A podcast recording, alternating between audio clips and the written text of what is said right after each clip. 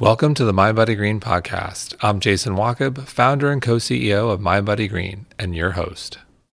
Dr. Bernard Beitman is a graduate of Yale Medical School and did his psychiatric residency at Stanford. He's the former chair of psychiatry of the University of Missouri Columbia Medical and a prolific contributor to Psychology Today. Bernard is also the founder of the Coincidence Project and is here to chat about his new book, Meaningful Coincidences How and Why Synchronicity and Serendipity Happen, which was also just profiled in the Wall Street Journal. He just told me about that. And I'll also call out that you were colleagues at University of Virginia with, with two two former guests, Jim Tucker and Bruce Greyson, in the incredible and very intriguing Department of Paranormal Sciences. I, uh, that, right? I wish it was. It's a division of perceptual studies. Division of Percept Paranormal. I feel like that, that, that's Ghostbusters. I went to Ghostbusters territory. You did, you did, and and that's why the the uh, chairman from a while ago said the the division of perceptual studies to kind of hide the parapsychological part of it. I love it. I love it. So I, I thought your book was so interesting. Um, and I'm curious, how does one become an expert in coincidences? I, I assume it, you know, it played a significant role in your life that you made the decision along the way to say, "Hey, I'm going to specialize in this." It helps to be comfortable being weird because it isn't exactly the mainstream, but it also is being comfortable believing what I'm seeing, so that I began to see coincidence after coincidence in my life and some of them were very dramatic. So I started wondering do other people have coincidences like this? I heard stories, read about read books, but I in 2006 I developed with the help of some researchers the weird coincidence survey, which you can take uh, on my website, which is coinciders.com, C O I N C I D E R S, coinciders.com where you can take the weird coincidence survey to see how sensitive you are to coincidences. The reason I did the survey in the first place was to find out how common are these things and what are the most common ones. And we did a thousand people at the University of Missouri in Columbia, and we came up with some answers which pretty much said, hey, weird coincidences commonly occur. That was my first scientific kind of way of approaching it. But after that, it was like trying to figure it out. So I, I have a lot to unpack there. So uh, let, let's start, let's start with, you know, you, you mentioned before we go to common types, because you mentioned common types of coincidences. Let's take a step back. How do you define coincidence? Well, good. That's the beginning of the book, and we should start there because I start there, and that's what do we def- the words that are so important to define are first coincidence and specifically meaningful coincidence, and then serendipity and synchronicity. Now, I get asked pretty regularly, Hey, Bernie, how come you didn't just call it synchronicity? And some people say, How come you just didn't call it serendipity? Well, that's why, because people use those two words to cover the same, some of the same territory. So coincidence covers both serendipity and synchronicity. And by coincidence, I mean two events that appear to be unrelated come together in a way that's not well explained, but might have an explanation in a surprising and hard to understand way that seems to be meaningful. Two events separate. So, what's an example of that in your own life? My favorite, one of my favorites was um, I played football at Swarthmore College, and uh, I was a running back. And we were playing Johns Hopkins on Saturday, uh, and on Thursday at the practice field, I took a, a, football and two practice dummies and set the practice dummies up on a different field adjacent to the pra- big practice field. Turned around about 10 yards away from the two practice dummies that were like this next to each other, not touching. I turned around and then turned back around with the football like this and ran between the two dummies. I did it again and then went back and played with the guys. Two days later, I was trying to return punts against Johns Hopkins, and I was mad because the punter was making was kicking the ball short, so I couldn't run it back. Then I heard, oh, and he kicks a great punt. And I had to turn, uh, turn around and catch it over my shoulder because they were coming from that direction. I cut it over my shoulder. I turn around and there are two guys coming right at me, right next to each other, just like the practice dummies. I ran straight through them at the, about the 10 yard line uh, and went 90 yards for a touchdown. Wow. Okay. So to me, also, that touches on visualization and preparation. Very much so. You ain't going to do something like that without being ready to do it. I mean, I love running back kickoffs and punts. So I would imagine doing that quite a bit. Walk us through. So, okay, the, uh, if coincidence is the umbrella term, you know, you mentioned synchronicity, serendipity, and then there are other couple in the book I want to call it. I thought they were interesting. Serial, seriality, seriality, very important right? one, Seriality, and then simulpathity, which you coined. Yes. Walk us through each yes. one and then give us an so example. So let's start with coincidence. Uh, the word coincidence is a neutral term, and it is it is defined by its adjective in the current circumstance. So there are a lot of people say it's a mere coincidence or only a coincidence or just a coincidence. And by that, they imply it's random. It's just kind of something that happened. If you put meaningful or amazing in front of it, then it begins to have some kind of like personal uh, meaning to the person experiencing it. So a meaningful coincidence versus a mere coincidence is an important distinction. And I'm the title of my book is Meaningful Coincidence. So I'm talking about the, that subgroup. But I mentioned randomness in it too. That's important. Synchronicity was a is a term coined by Carl Jung, uh, and he didn't mean meaningful coincidence when he to- coined the term, although that's the way it's used now. Synchronicity tends to be used as a meaningful coincidence, but he was he was using the term as an acausal connecting principle he was using synchronicity as a way of explaining meaningful coincidences. But hmm. now we know it's now we the common usage as words change is refers to meaningful coincidences. And for Jungians, particularly strict Jungians, meaningful coincidences or synchronicity specifically means a coincidence that helps you grow psychologically, spiritually, and interpersonally. So it's a psychological tends to be a psychological idea, spiritual idea. Jung was very spiritual and was a psychotherapist, obviously. But it's used in other ways. And serendipity is a, a, a word that is summarized by happy accidents, uh, coined by Horace Walpole in, in the 1800s, in the 1700s.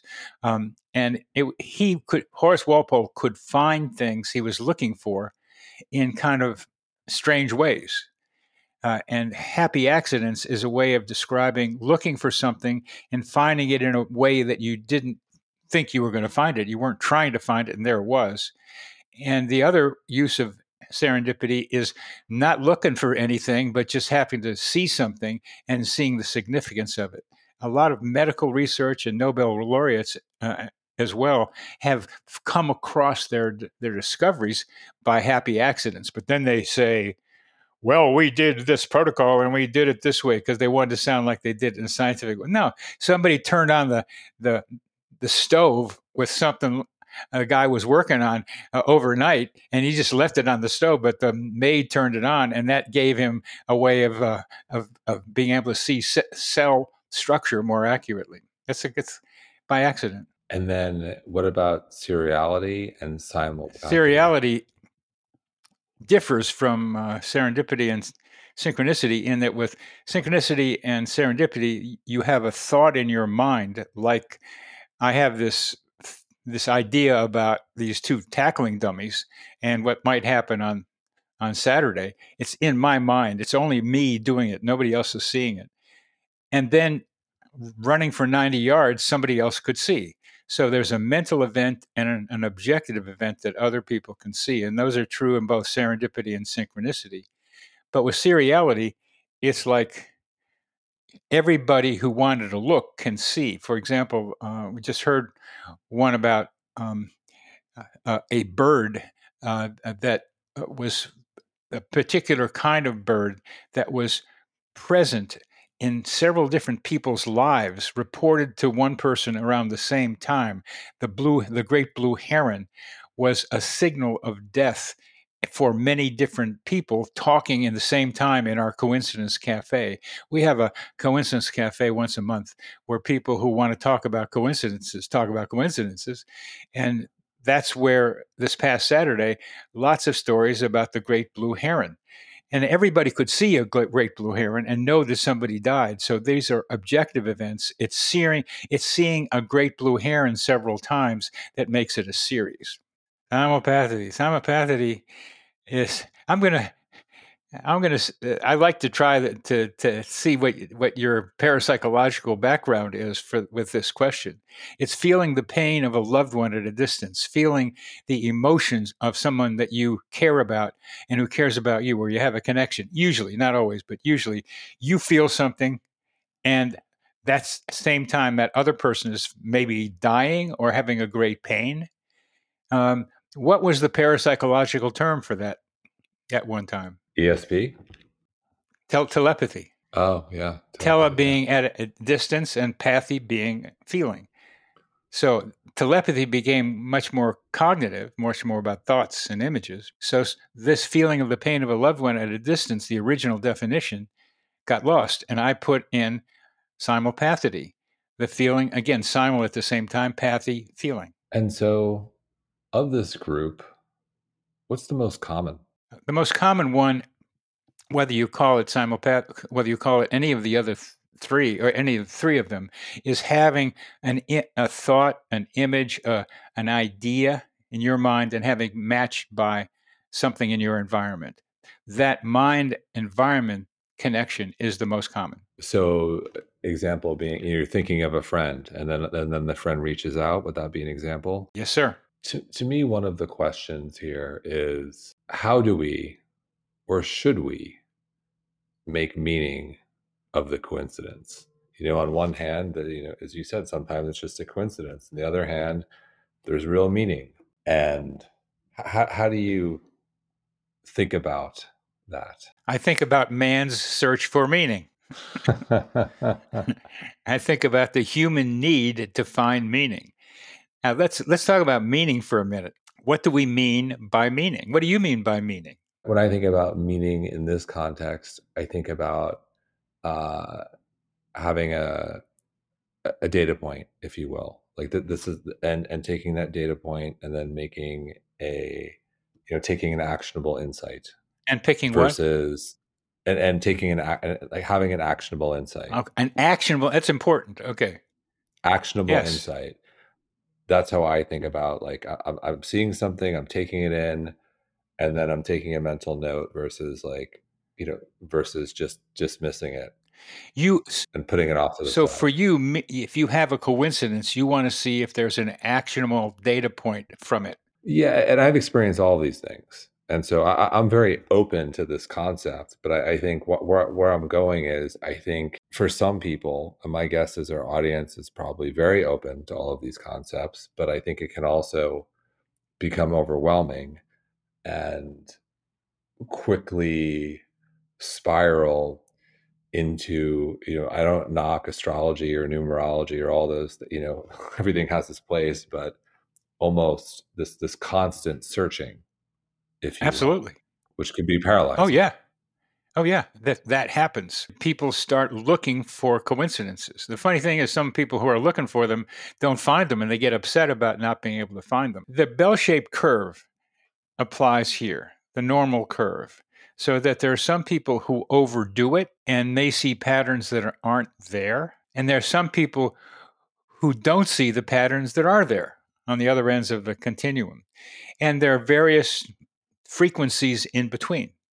It's very possible, it's very possible to overdo and to underdo a lot of things. And this is true of coincidences as well. How, how do we find that happy medium between over analyzing a coincidence that doesn't really have meaning versus, you know, finding, trying to find meaning in every coincidence we see on a daily basis?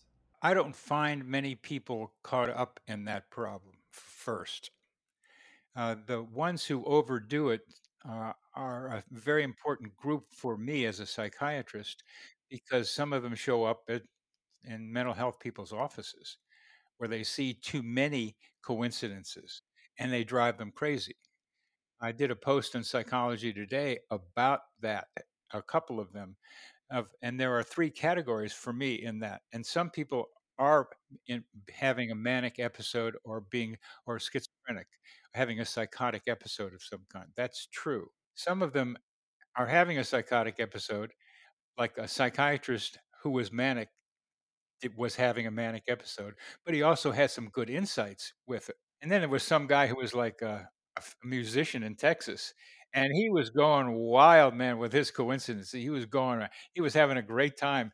And he said that he flew up in the air and came down on a car and was talking real fast, and they put him into a mental hospital and they wanted to put him on lithium. And he said he didn't need that. He was all right. well, well, let me let me ask it a different way in the same way, this isn't probably the best example, but let's go with it. That you know, most people require you know seven to nine hours of sleep and experience that. Do, do most people experience a certain number of coincidences on a weekly or monthly basis in your research? Or does it i, I know it's not a good i'm just going to go with it. Go with it i guess i mean because I, I was just running across that question recently in a different way. Yeah.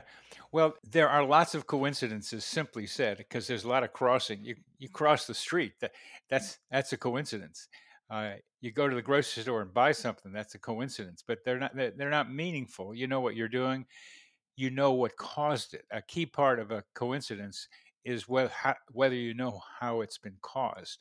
Once you have a cause for it, then it's no longer a coincidence, as I try to suggest at the beginning. Yeah, if you have an mm-hmm. explanation, there's no coincidence. So some people say there are no coincidences because it's all random. They have an answer. Other people say there are no coincidences because it's all God.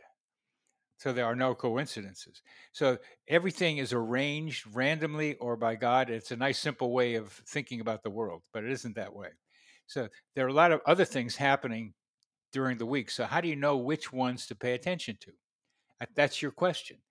And I got the worst review on my Amazon on Amazon from my book by someone who was just saying just what you're saying.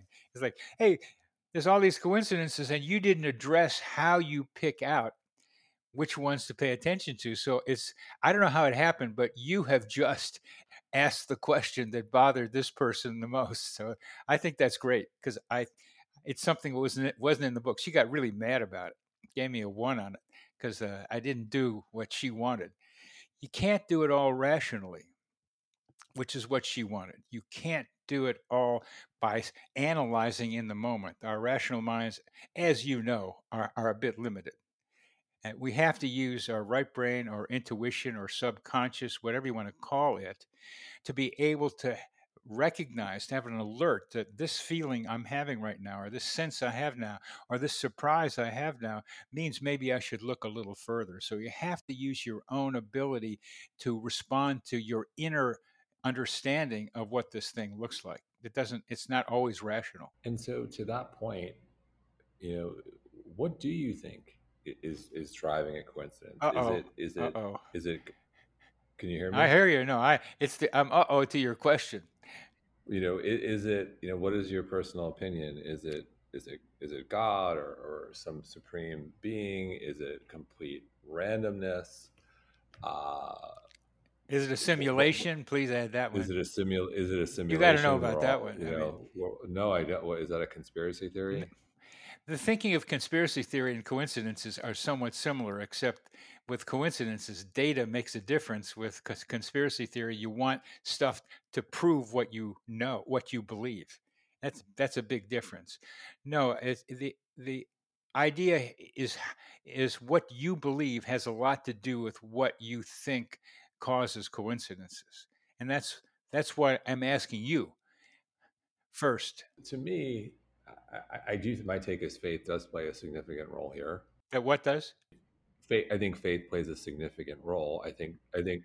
I think generally speaking, if if you're open to coincidence, synchronicity, serendipity, that there, there is a supreme being or a larger force other than you driving things, you're you're more open to that. On the other hand, if you're not, you are probably not going to be open to finding meaning in something that seems random. Confirmed by our research. People who were to, find themselves as spiritual were the most open to coincidence, reported the most of them, and religious people recorded a lot of them also. And those who were not so much did not. So that's right. If you're open to them, you see them. So you mentioned the data. What else does the data say about coincidences in a way that you know? Because I think that's important. It's not just you know you're you're hanging out talking to people who have you know severe mental health issues, like the musician who's you know flying. Uh, you know, there, there's some real data and research here. Yeah, uh, and out of Johns Hopkins, uh, where they're doing psychedelics with uh, depression and other things, um, one of the researchers reports that uh, that seeing a lot of coincidences uh, helps people feel better. They feel more connected, more involved. Uh, they it it's a positive experience for them. And I did I didn't have that question quite in my research. My I, my research tried to say who like as you were asking who is more likely to see a coincidence what kind of personalities uh, seem to contribute and being spiritual and religious was a start, but we used some pretty standard uh, personality questions and found out uh, as it seems obvious when you think about it, but it's, it's a lot of things seem obvious only when you find when you think about it, is that the the people who see the most coincidences have a personality that is self-referential. That is, they see things that it's a, that's about them. It's like people who are depressed saying it's all my fault or grandiosity people who think I'm the most wonderful. You got to like think I'm wonderful. They're self-referential psychiatrically, but there's a continuum of that too. So people who tend to think, "Oh, they're talking about me over there," when two people are talking, that's self self-referential too. So the tendency to see connections between external events and internal events is fundamental to uh, seeing coincidences. And so that personality type we have shown is most likely to be able to see them. To me, there's definitely hearing you speak just now.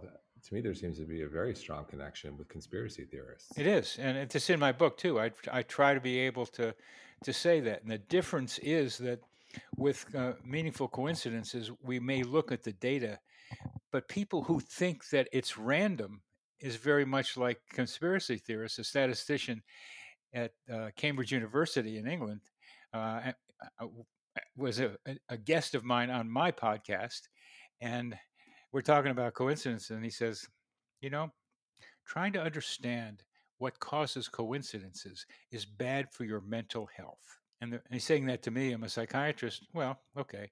Uh, he knew. He knew it's all random. He knew that. So, so coming back to my earlier question, I'll use an example. You played football. I played basketball in college. And with basketball, you know, there are, if you're seven feet tall and you're extraordinarily quick and you, you, th- those are gifts. Like you have, uh, you know, more potential, if you will, versus someone who's six feet tall and, and maybe slow. That, that person who's six feet could work really hard, but they're going to be capped. The seven footer is quick, like inherently has an advantage. Do you think about coincidences in that some people have an, an, advantage, whether it be genetics or their upbringing or faith, where they're just more inclined to experience more coincidences, even if they don't really try. Same way, if seven footer quick, maybe doesn't have to try as hard as the person who's six feet tall and, and, and slow. And, and maybe there's someone out there who has to work really hard. Are there advantages there? Yeah, uh, uh yes, I think that's good. Uh, I think that's a good way of thinking about it. Uh, that coming out of the womb, we don't test yet. Uh, it's really hard to do that one. But I think there are predis- people are predisposed to see them partly by their family environment. I ran into somebody at the Department of Motor Vehicles that we were delayed. We started talking, and she could trust me to tell me all her weird coincidences, but she can't tell anybody about them because her family knew that these things happened, but outside she couldn't. So she was glad to be able to talk with me about me about it. So she she experiences lots of them from her family.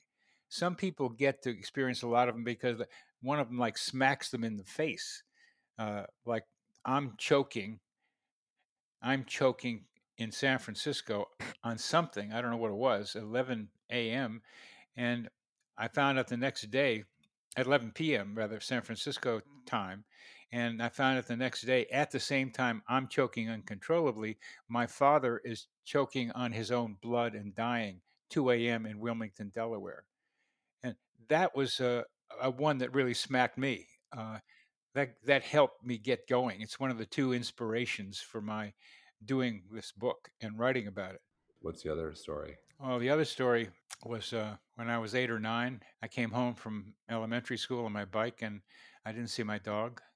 Snapper was his name. I said, Hey, Mom, where's Snapper? She said, I don't know. Go to the police station. Maybe they know. Thank you for raising your eyebrows. A lot of people don't even react to that because I've wondered how come my mother came up with that one. I thought it was to defer the problem, but who knows? So I got back on my bike, being the good boy that I was, and look, want my dog. So I went to the police station, had to cross this big road I never went across near my elementary school, and then parked my bike at the bottom of the stairs and walked up some stairs and opened this big door, and it ran into this big desk. And behind the big desk was this big man and I said, Have you seen my dog? Um, he said, No. Um, sorry, son. I haven't seen your dog. I started crying and like like I do when I tell this story because I still miss him. And and I went back down the stairs, got on my bike and I was crying and I didn't go across the big road. I just went along the big road and I look up. There's a dog coming towards me he's walking like Snapper. It is Snapper. It was Snapper. So he jumps up on my leg as if to say, Where have you been? And we went home. Did you ever ask your mother why she told you to go to the police station? I really would have would have liked to. I just was so glad I found him and he found me that I didn't even think about that anymore. You mentioned animals and you mentioned your experience with your with your father, which I think you would define. Uh, how would you define that one? That is simulpathity. That was where it got simulpathity. So, in my family, so this was my my grandfather. God, I don't know how many years ago this is. Long time ago, because I never met him. Died. Uh, my grandfather, my grandmother, my mother were on a family vacation in the West Coast. They were at San Francisco International Airport, about to fly home. My grandfather walks in to the men's room, has a catastrophic heart attack, never walks out. And the same time, my uncle is at home with the family dog, and the dog is hollering like crazy. That and, and they later they more or less the same time and so I want to touch on animals here. What is your opinion? I, I believe you study humans. What do you think about animals? Mentioning your dog. I think about them a lot. I, the important thing about talking about animals, at the end of my book on meaningful coincidence, I talk about the collective human organism, how we are all part of the same organism, a human being, and we don't recognize that well enough yet.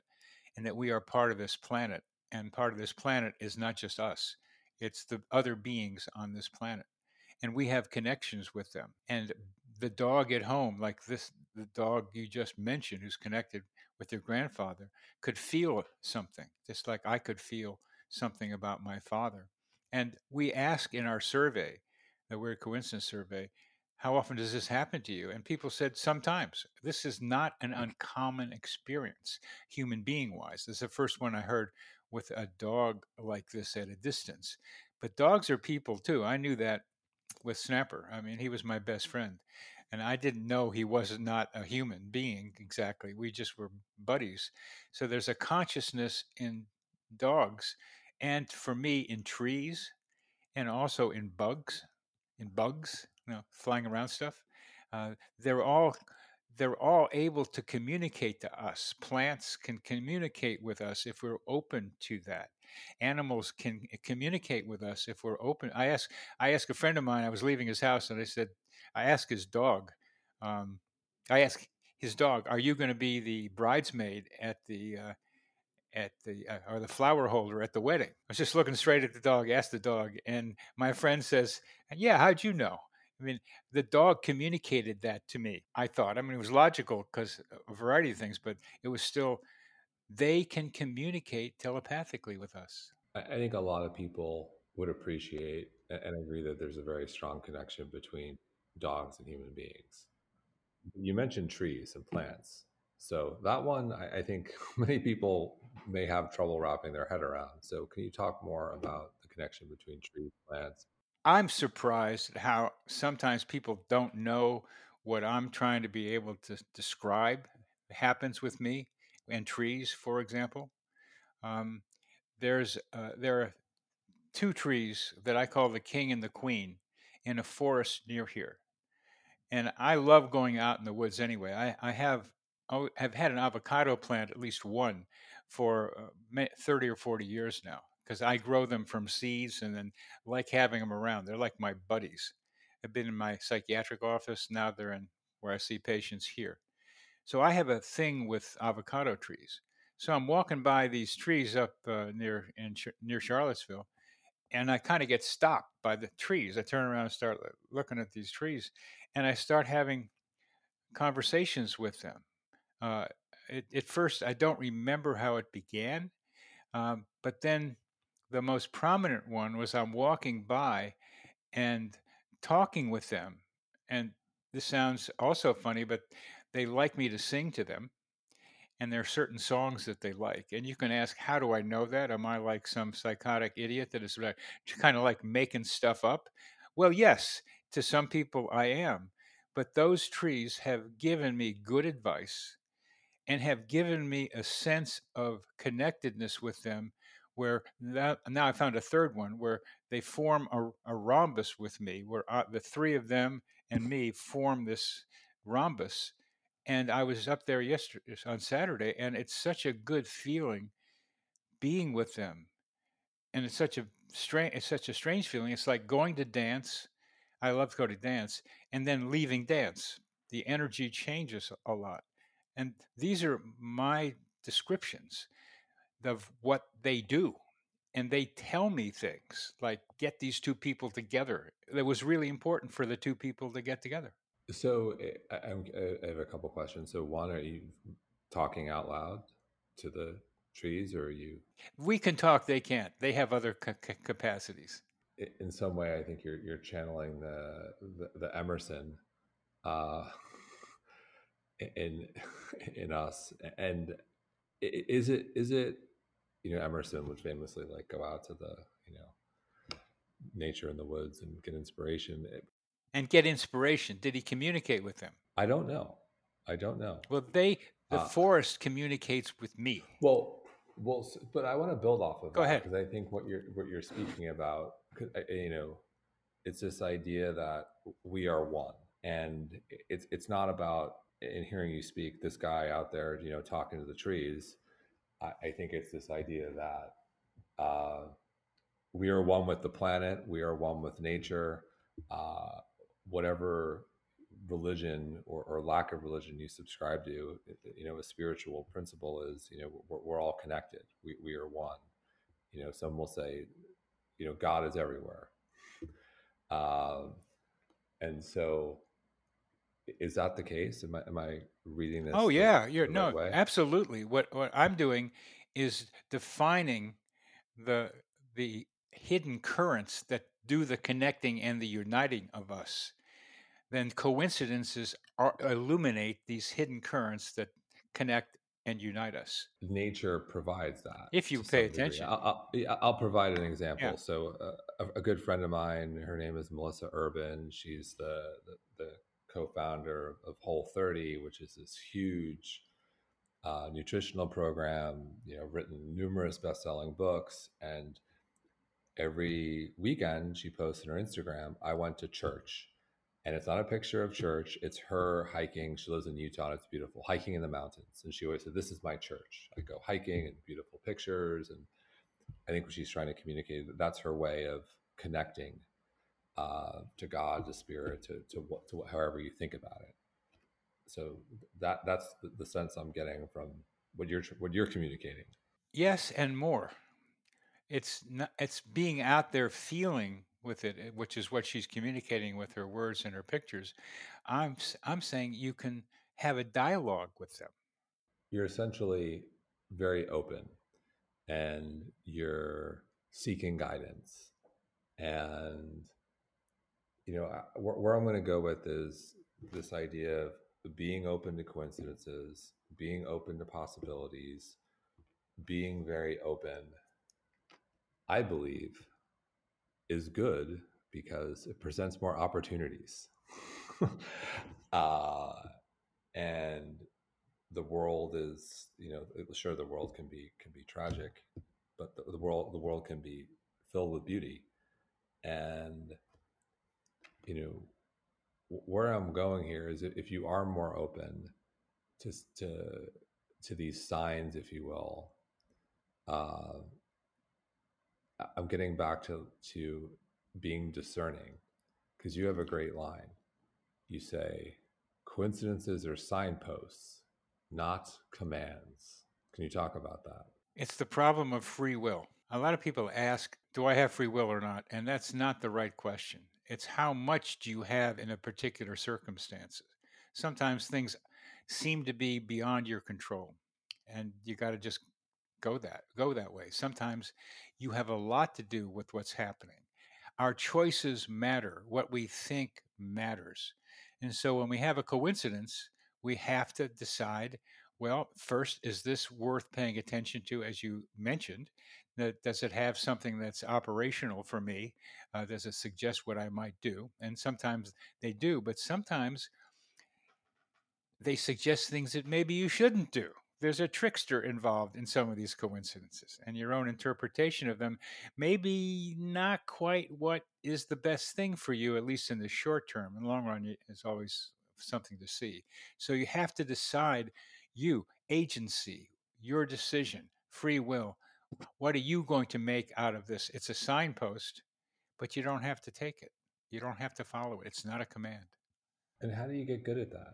You know how, how do we get better how do we make the most of coincidences? Use them use them for a force of good versus you know someone someone's listening they're, they're, they're walking and they're talking to trees and you know a police officer walks by and says come here for a minute. Uh, you know they're ready to take that person away. How, how do you you know how, how do you how do we get better? How do we make the most of it? What if you uh, were seven feet tall and you were quick? It's not enough you gotta like take a shot. You gotta dribble. You gotta play better and better people. You've got to practice. And you know what happens when you practice? Sometimes you lose. You have to play games. You lose sometimes. You make the mistake. Sometimes it's you that was the problem and why your team lost because you took a shot when you shouldn't have or didn't pass at the right time and you you lost the game because the opportunity was there and you didn't take it. So the same is with coincidences. It's practice. Do you think there's something to be said for when you recognize a coincidence, recognize it and take an action? Uh, do we set ourselves up for strengthening that muscle or being presented with more coincidences? Or if a coincidence is presented and you ignore it, it will potentially keep on coming back to you until it smacks you in the face. Well, those are both right. Um, one of the key ideas, Jason, if I could get it across somehow, is that this is not an, an a bipolar either or thing, the coincidence thing. There's a there is bipolar, I mean polarity and continuum, and a lot of times it's both or some degree of each. For example, random plays a role in coincidences. Mystery, God, universe, plays a role in coincidences. And so do we to varying degrees. So personally, I'll tell you my, my policy here, and I'll provide a provide a story and, and see what you make of it. So, what I've learned, and I try to practice this uh, specifically with people, if I ever see someone completely out of context that I know, whether it's, well, if I really know them, I'm going to say hello anyway. But even if it's a very weak or loose connection, or someone I don't know and they've come up in a thought, I will definitely say something. The most recent example, which comes to mind because it's it's, it's fresh. So about let me pause you for just a minute. The Sure. key thing that you're saying is that you act and you say I do. say that is key because there's so many coincidences that probably could happen, but if you don't talk, say hi or something, and they're not going to happen. So that's fundamental to helping them become real. This is about a year and a half ago. You know, at the time, we, my wife and I, we have two little girls. We, we lived we lived in Brooklyn for 13 years, and we were thinking about moving to the Miami area. And there are a couple a couple here in this the, the Miami context conversation. So you know, I am having actually this one this one's about a year ago to the day. I'll start with this one. There were two, but a year ago to the day. I am interviewing for this podcast a woman named Dr. Lisa Miller. From Columbia University, You got it. and she was in this uh, Wall Street Journal uh, article. She was quoted in there too. Her spirituality thing. She's fantastic. So about a year ago, it, we're, we're like thinking about this idea of, of possibly moving. That we haven't really taken out. We're thinking about it. So I have this lovely conversation with her. I think of all the things you know in this conversation. So one, she's at Columbia. I went to Columbia. She's at the Teachers College. My maternal grandmother went to the Teachers College. She lives in Westport, Connecticut. My maternal grandmother lives in Westport, Connecticut. All these little, you know, and then you know have this unbelievable conversation and we close the interview with synchronicity we talk about synchronicity she closes the book in synchronicity and we're talking about it and then you know we turn off recording we say how much we've enjoyed the inter- interview. I tell her that i'm really struggling with staying in new york brooklyn for many of the reasons she mentions in her book you know having kids with you know well-rounded kids spiritual so forth. A lot of things weren't lining up in terms of our personal values and our children but i'm thinking about moving. And she starts you know talking about other other schools the new york city metropolitan area and then she you know segues to you know I, i'm i'm leaving soon to go down to down south and move. And i said well well, well where? Where do you live? Where do you live? She says florida. Yeah. And i say where in florida. She says miami. I'm like where in miami. And she says coconut grove. And i just said oh my god that's that's the place that we're really thinking about moving to the t um, and i kind of like emotionally just like lost it. I was like whoa i was struggling at the time a lot was going on. I was torn about you know even though it was early about whether is the right thing and i was like wow i just was overcome with emotion. Um, and so happens that's where she lived and that's where we moved. And so a little further on in that journey we're down here and we're we're, we're looking at schools. So we're down here randomly looking at schools. We're, we're here on it happened to coincide with, uh, with with their spring break or, or winter break, and so we're randomly sitting in a cafe, and there's a guy there, and I'm staring at him, and I have great facial recognition. I'm just like staring and staring. I'm like, I know this guy, I know this guy, but I can't I can't place him. And I didn't want to say anything at the time because I thought it was around my time, years ago, where it could have gone either way. This could have been a good or a bad connection. And, I'm just staring at him, staring at him. I'm like, I know him, I know him. And then we get back to the hotel, and I was like, oh, it clicked. Uh, a friend of mine, James Brennan, maybe maybe he's listening. Who's also a health and wellness entrepreneur. He was one of the co-founders of Suja, the very successful juice company in Kopari. And I email him right away. I say, was it just you and Pura Vida? I, I, think it was you. And he said, yeah, that's me. And I said, you know, we're thinking about moving here. We're looking at schools. Call me. And I had no idea he had moved from La Jolla, California, moved from La Jolla to Miami.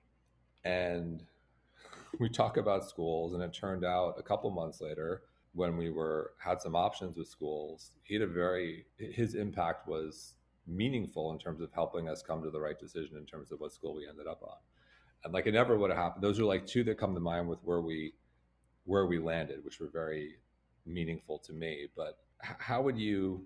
I guess I have a couple questions. One, I'm just sharing my experiences. You know, we're, we're in Miami, live in Coconut Grove, and I actually ended up at the school where James's kids go to school, and we're extraordinarily happy. What I experienced, in, in your opinion, is that common? Yes. it feels. how do we get how do we get more of it? It feels yes. It, it feels like just you, as as I was doing with my father and the choking. It feels like just you, but these are. I think these are happening more, Jason. Now, I, with all the turmoil going on now, these kinds of things are are happening more.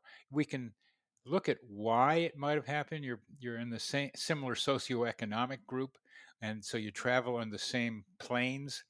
But that's just a probability thing when you think about the probability. But to uh, answer your question about running into people randomly at cafe and schools and stuff, yes, that's and that they, they impact you. Those are common. Well, well, do you think it's, and again, this is my experience. Whenever I've been in a, an impasse or a crossroads, crossroads with a major life decision, I would say I've had similar experiences where, where, where, there, where there is a sign, if you will. But I also think I'm open to it. And I think over time, going back to the basketball analogy, over time, I've developed the muscle. I work at it. With all that said, I do want to give people some homework, if you will. You know, we'll, talk about you know food here all the time and i'll say give me your grocery list or exercise well what can someone do if someone's listening and they're, and they're saying you know what i want to i want to get better at this what are the steps that one can take every day you know five or ten minutes or whatever it might look what does that look like for someone who's saying you know what I, I could use a little bit more synchronicity in my life you mentioned during times of transition you see more of them did i hear you correctly yes for me no common. One, you ain't that special. And I've had to learn that myself. you ain't that special. If it's happening to you, it's happening to somebody else right now, or has happened, or will. And that's that's just simultaneous independent discoveries, which is another thing we can talk about. But we are all connected, meaning that we are having similar weird experiences, but just don't know it. And uh, my job is to kind of say, Jason, yeah, these are common. These things that you went through are dramatic to you and dramatic to others. So, how do you increase the likelihood? Well, first, if we've done our job here, Jason, we're saying to people, hey, these things may be useful to you. That's the start. These things may be useful. So, it's worth becoming sensitive to them, to being able to be open to them. You have to believe that they're useful. So believing is seeing a lot of the times, not just seeing is believing. If you believe they're useful, that's the first step to be able to do that. Then it's to be able to make connections between what's in your mind and what's outside of your mind because there's usually parallels there. I'm looking for a place, this guy's looking for a place. Oh, it happens to be the same place. Wow. So that's that looks like a guide. It's not a command. So you look for similarities. Two of the other best ways of increasing them is to be able to write them down and see the patterns. Write that, take a coincidence diary. You'll see yourself reflected in them. And the other is to tell each other the way you are telling me and I am telling you, tell each other coincidence stories because we get to hear people saying, oh, this is my story. And then you hear somebody saying, oh, that's my story too. Or I've got one just like that. So you, you become confirmed in the idea that you're not crazy. I'm I was confident enough in my observations that I thought there was something there. And they were so meaningful emotionally, my dog and my father, that uh, they meant something feeling wise to me. So when you start having feelings about them, as they keep repeating, as you have about Coral, about Coconut Grove, those begin to sensitize you and open you up to looking for them. But there looks like there's another way of doing it too. Those of those of us who are on recognizable spiritual journeys, or rather, I call them psycho-spiritual journeys. Uh, I call it psychological because we need to know ourselves and we need to be able to get along with each other better than we do and that's a big problem in the world. Spiritual development is part of psychological development. The more you open your heart, the more likely you will be walking in a way, in a flow of sorts, and you will see more coincidences in that flow. I want to come back to the science again. something I thought was so interesting. You touched on the book psi mediated instrumental responses, or PMIR, which came out of Stanford. So pretty credible, I would say. Yeah, Rex Stanford was a parapsychology researcher who was president of the, of the Parapsychology Association who came up with that idea. Psi mediated instrumental response means something psi, telepathy, clairvoyance, precognition, comes into you. I mean, you don't know it so consciously, maybe, and then you act on it, you respond, and then it works. Psi mediated, instrumental, it works response. Well, that's kind of a nice way of obscuring the basic idea. Uh, Stanford did research to show that this happens, which means you can walk, drive, go to places without knowing quite why you're going there, and you will see something, you will experience something that's valuable to you. So it's beyond our consciousness, it's our subconscious or intuition kind of guiding us to where we need to be, kind of like birds flying to the right place. We are we have our own internal GPS capacities, spotting where we need to be and getting there without planning it rationally. Does novelty play a role here? Novelty is very important. What do you what do you think that how do you think novelty is part of this? Well, I, I, I think in terms of probability, you're going to open yourself up to more coincidences or you know if you experience more settings.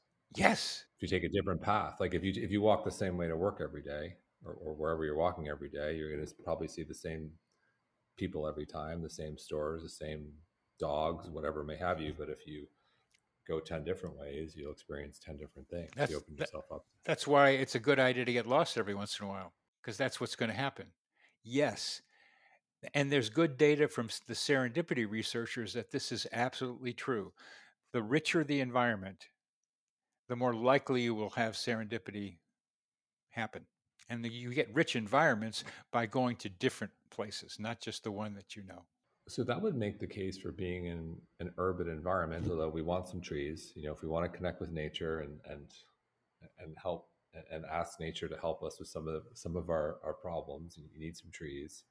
Um, but that would suggest an urban environment versus rural. If um, no, there are some environments that are more conducive to some kinds of coincidences than others, and the urban environment, I get the little part of with going to dance where there is a group of people and the interactions are like confounded in, numbers and the things that happen between us uh, on the dance floor are pretty amazing. So in an urban environment there's still a lot of stimulation. The trouble can be too much stimulation so you turn your way your eyes away from it because you're getting too much coming at you.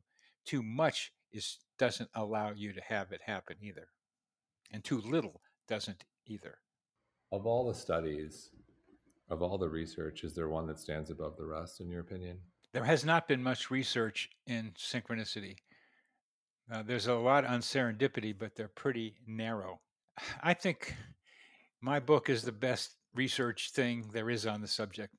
That's and that's I'm I'm not the only one. I mean, it's hard for me to say that because I don't like to to you know pump my own thing but i think i've put together this field better than anybody else has including things from research ideas from research and personal experiences of me and other people there there's nothing that stands out as a synchronicity serendipity research thing that uh, is better than what i've put together i think you are the guy. When when I when I got your book and I started doing some googling, I said I am speaking to the guy, and this is the guy. This is the coincidence guy. Um, with that said, though, within your own research, has something stood out? Whether it's a an anecdote or something. Yeah, I'll start. Is, is there an, is there something yeah, that just really de- quite definitely? I'd let uh, thank you for asking that question. In the latter part of the book, there are there are six cases that are hard to explain, six synchronicity cases that are hard to explain. And uh, one of them uh, has to do with the two Laura Buxtons. And these are two little girl, two 10 year old girls. And I'm going to tell the story, but only after I uh, lead into that with how my model of telepathy works. I'm talking with somebody the other day, and she misses her boyfriend. They've been separated for a long time, and she's got so she can't stand being without him. So she says she sends smoke signals to him, and then he comes back, and they have, they've been separated for quite a while. He comes back, and she thought the smoke signals did it. Well, I have a model for how that works. Uh, you have the woman and the man, and you have each of them having a higher self, and each one is connected to its higher se- higher self, her to her higher self, him to his higher self. And the more emotional connection they have between them, the stronger the connection of the two higher selves up in what I call the psychosphere, our mental atmosphere, which we could talk about as well. So it's a it's a kind of a rectangle that's kind of moves around a lot. It's not it's just a general shape of that. So she sent it up to her higher self, which connected to his higher self, which connected to his lower self, and got him to go talk with her. That's my simple model. And the reason why I mentioned the girls in the balloon is that they did something very similar on the on this three-dimensional plane. 50th wedding anniversary of one of the girls' grandfather and his wife. And the grandfather, who loves his granddaughter, Laura, and was very disturbed that she had no friends, sent up into the air a helium balloon that had on it a tag that says, Please return to Laura Buxton.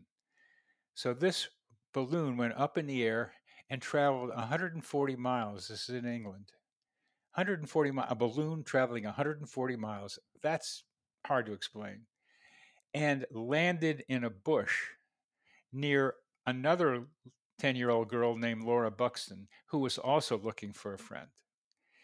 So the parents were so amazed by this coincidence that they brought them together. So I hope I'm able to show you that this was another rectangle acted acting out on this plane. So that is interesting.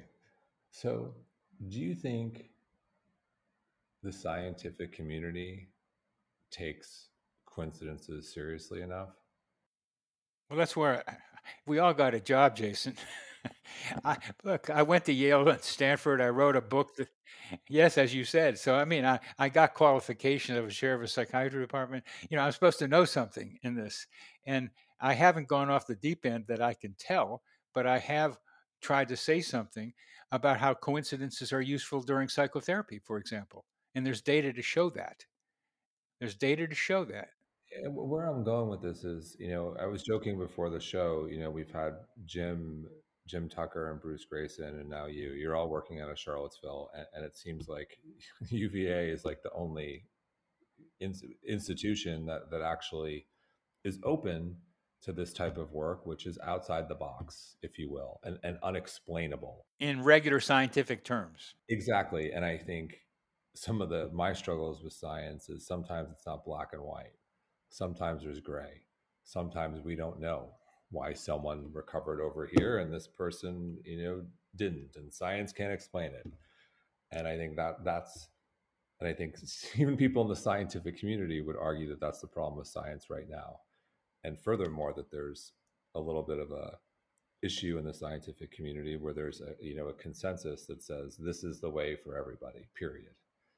And and and and you're different i'm different our listeners are different in terms of our our, our, our bodies our unique needs bio individuality believe in that and that's a struggle with science right now where hey this one thing everyone has to do and here's the rule. I've got a i've got a question for you about this because uh, i want to see if you see something that i see. Uh, do you pay attention to interpersonal energy? Yes and no. I, I think the way I would describe my interaction with energy is there are some people who I'm around, who I like to be around, and have great energy, and other people where I, I would describe their energy as a little bit more frenetic and unpleasant.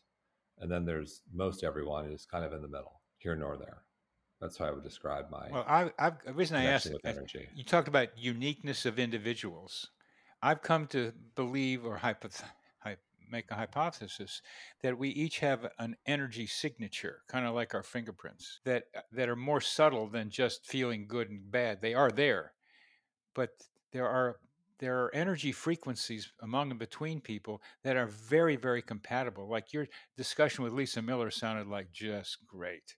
I mean, the two of you are like vibing together uh, in a way that I could feel. It was really nice. And sometimes that happens with people, and sometimes it doesn't. And I, I'm looking at energy signature as a part of the variable of that. That's why I ask. Sure. So, in closing, well, what's your hope with the book? Well, the, the science question that you were asking earlier, and then I'll it's is directly related. Um, that science, unfortunately, has gotten beyond the asking questions thing, which is what science really is, uh, about ways to ask questions uh, and the scientific method is what we're talking about. But science has become this kind of belief system which rejects uh, near death experiences, which rejects reincarnation. But I'm to get now to what I'm doing, coincidences aren't as rare experiences as NDEs and uh, reincarnation possibilities. They happen a lot and they're pretty common. And they become portals to new realities, the realities that a lot of us know exist out there. I'm do I like to do the forest speaks to me one. That's the one I go for, or the energy in the dance floor. Those are ones I know. But we each have a way of migrating ourselves into higher consciousness and expanding what we learn to other people. So finding the way you do that is what I'm trying to help people do to see that coincidences are ways that we can find out how to connect with each other and how to connect with ourselves and how to develop spiritually and psychologically. Well, fascinating read. And, and, and Bernard, thank you so much for all the incredible work you're doing. Thank you very much, Jason. It's, it's a pleasure talking with you. You got some good ideas in there. Thank you. I try. I try.